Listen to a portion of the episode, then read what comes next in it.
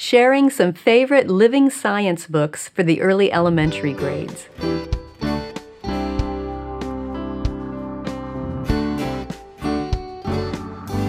Welcome to the Simply Charlotte Mason podcast. I'm Sonya Shafer. During the early elementary years, you want to accomplish three things with your science lessons. First, you want to cultivate within your child a sense of wonder at God's creation. Second, you want to help that child cultivate a habit of close observation. And third, you need to lay the groundwork of personal experience and that's going to support future science studies. How do you do those three things? Well, let's ask Karen Smith. Karen, how do you do those three things in the early elementary science lessons? Through reading living science books and doing nature study, getting your children outside so they can observe firsthand. Those um, two things nature study gives your child an opportunity to make personal observations in nature and living science books provide information to go with your child's personal observations.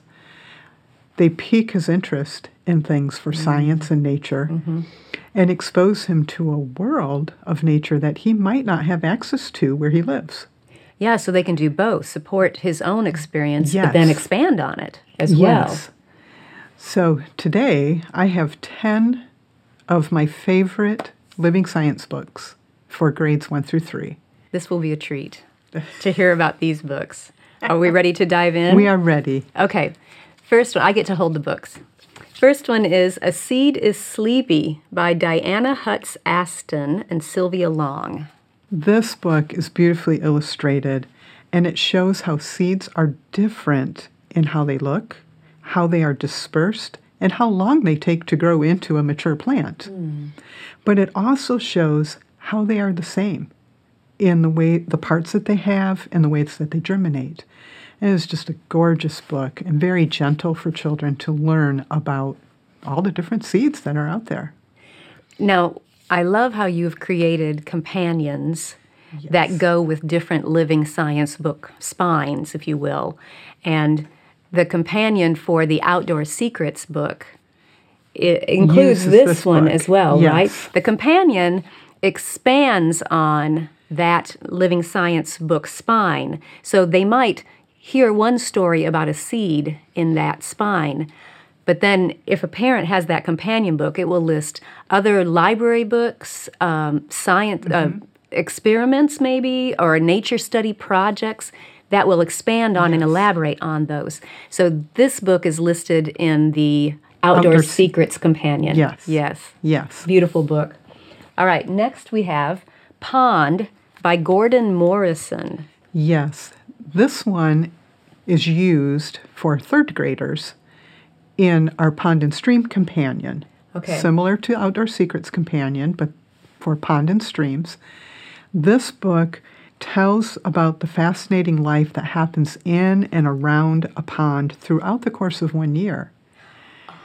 It has a main text narrative that goes throughout the whole book, but on almost every two page spread, there is more information if the child is interested down in smaller print. So there's more information if they want it, but otherwise you can just read the main text. And I hear that you repeated that if they are interested, if they yes. want it. Talk a little bit about how important that is at this early elementary level. You want to keep an interest in science and nature at these young ages. You don't want to pile on your child if they're not ready for it. You want them to be ready for it and eager for it. And so it's important for them to have good experiences now so that when they get to the hard work of studying one branch of science in the later years, they can carry that excitement with them. Mm. And that's important. That's a good way to put it. All right. All right, how about the Brook Book, Exploring the Smallest Streams? Oh, Jim Arnosky, he's one, one of, of my favorite nature authors. This book relates what you can find in and around streams, but it also gives you instructions on how to observe those things and how to catch them and release them when you're done observing. And so it gives you tips on doing nature study also, which is fabulous. And Jim Arnosky is so great Oh, at he that. is. He is. And that this book you will have to find at your library or from used booksellers because it is no longer in print. It's so sad that so many of Jim Arnosky's wonderful books are not in print anymore. Yes. He does he does have some still in print, but others, yeah, if you find a Jim Arnosky, I would say any of them snatch them up. Yes. Yeah. Absolutely. And that one's also in the Pond and Stream. It's scheduled as an optional book because it is out of print. Okay. But if you can find it, grab it because it is a gem of a book. Now, your latest companion is is a little bit more elaborate than the other companions. And the one for grades 1 through 3 is called Discovering What God Has Made. Yes. And several of these books we're going to go through now are included in that newer Yes. one, right? Yes. So here's a little taste of what to expect in the new one. And the new science course is based on the days of creation. So it's more of a general science course. You're going to study all sorts of things with it. So I have chosen just some of my favorites from that There are a lot of wonderful books in that course. Are. Here's the first one Crow Not Crow by Jane Yolen and Adam Stemple. Yes. This book actually shows you how to start small with nature study. Oh, nice. It is the story of a dad and his young daughter, and it's the first time that she gets to go birding with her father. And she's excited because her older brothers have gone and they know all sorts of birds by now, but she doesn't know anything. And so her dad takes her through how to do birding. And he starts by helping her see things. And he points out, he says, What do you see on the ground? Oh, ants. And he points out something else. And the first bird that they see is a crow. And he tells her to observe that crow carefully. What do you notice about that crow? And he guides her into what color is it and what the size is. And then the rest of the book is her comparing other birds to the crow she knows. And all she knows about the birds that are not crows is that they are not crows. He does not identify them for her. And so she learns one bird at a time in this way. And at the end of the book, she's excited because she knows the next time they go out, it'll be another bird that they get to learn. That is genius because Yes. so often it's the parents' temptation to just spew the knowledge. You know, we're out here, that's a crow, and that's a cardinal, and that's this, and that's that. And we could completely overwhelm Yes. the child. I love that approach. Yes, and it's a wonderful book. And in the back of it, it has um, a little picture of every bird that's in the book, the not crows, as well as the crow. And then um, the Merlin bird app, Yes. it's linked to that. And there's a little QR code for every bird so you can hear its sound if you want to. Oh, great. So, a very wonderful book. Yes, yes, for those early elementary kids. Now, another book in the Discovering What God Has Made Yes. guide is A Drop Around the World by Barbara Shaw McKinney. Tell us about this one. This one is a look at the water cycle, but in a little different way.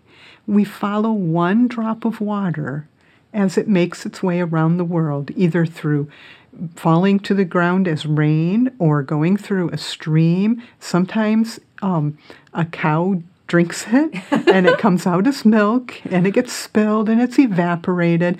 And so clever. it goes through the water cycle and shows how water moves around the world and the different ways that it, it does that. Yeah, yeah. Oh, I like that. That'll be great. Another one is Where Butterflies Grow.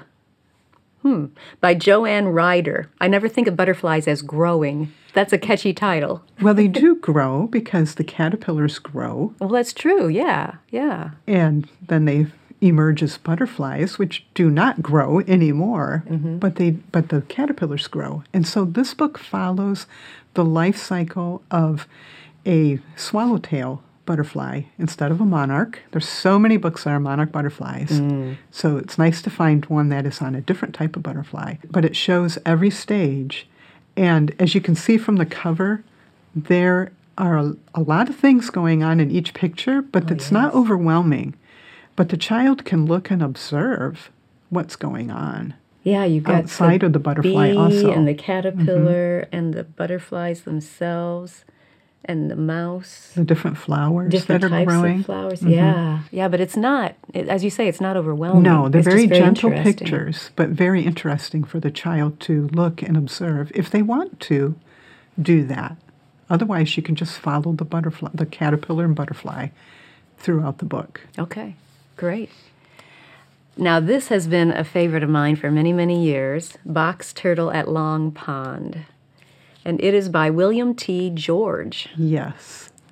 This is the day in the life of a box turtle and how he misses his opportunity for getting food and how he eventually gets some. And just a wonderful, gentle story that you learn so much about the box turtle in it. It's hard to learn about a box turtle through nature study unless you have a lot of time. And if you can find one. Yeah, yeah. so this story will expand a child's ideas of a Yes. turtle beyond just sitting there. Yes. this is true. It's a beautiful book. All right, another one that is in the Discovering What God Has Made is A Caribou Journey by Debbie S. Miller. Debbie Miller is another one, uh, becoming one of my favorite nature authors. I've discovered her by researching all these different science courses for you. and A Caribou Journey follows a mother caribou and her yearling bull calf. And eventually she has another calf, but it follows um, a year in their life and how they live, the dangers that they face, and it's all done in a gentle way that's that is not scary to young children. There's nothing that's gory in it, but but you understand that they face dangers, but we don't go into big details about it. The mm-hmm. suggestions there, Which is appropriate at this Yes, age. yes. Yeah, yeah. but a very nice, again, a very nicely illustrated book, but very gentle in its storytelling, and you learn a lot about caribou. And most of us are not going to see caribou outside of a zoo, mm-hmm. and so this is a way to expose your children to something that might not be in your location. Great. All right, Crocodile Safari. Oh, this is another Jim Arnosky. Yes. Is this one in print? this one is not in print. No. You must find this one at your library or used booksellers also. Crocodile Safari is Jim Arnosky and his wife's um, experiences exploring the Florida Everglades looking for crocodiles. Oh, fun. And so he describes the differences between crocodiles and alligators and what they're looking for. And then he goes through each day and how many they saw each day. And just Jim Arnosky style all throughout. Very well done. Um, my book, if you can find a book that still has the DVD with it, the DVD gives you um, Jim Arnosky showing you live some of the crocodiles, but then he also gives you tips on how to draw them How nice. on the DVD. So that is a really nice addition to the book Yeah. if, if you can get the DVD with it too. Yeah, so if you find the book, Mm-hmm. look for that DVD. That'll be a bonus. Wonderful.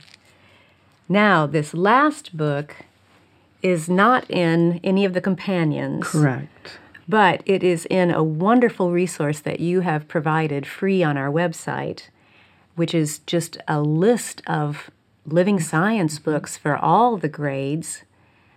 I- don't even know how many titles you have on there now, but that's been hours and hours and hours of research as you look for and you know not that one not that one not that one. Here's a gem and put those gems on there. We'll leave a link in the show notes so people can go Yes. right there and Yes. find those. Here's one of the titles on that list star of the sea a day in the life of a starfish by janet halfmann. Tell us about this book. This was a book that I had hoped to use in discovering what God has made, but it went out of print. Oh no. so again, it's one that you will need to find at your library. It is a newer book, so you may be able to find it at your library or from used booksellers. Again, it's just the story of a starfish and the dangers that it faces throughout its day and how it eats and mm. just wonderful things that you learn about the starfish just by looking at a day in its life. Again, it's something that many of us cannot observe in our location, but we can still learn about it through the book. Yes. And even those I would think who live near a beach where starfish live, a lot of the things that this tells you it would be difficult to observe firsthand. Most likely, yes. So, So- yeah, great book.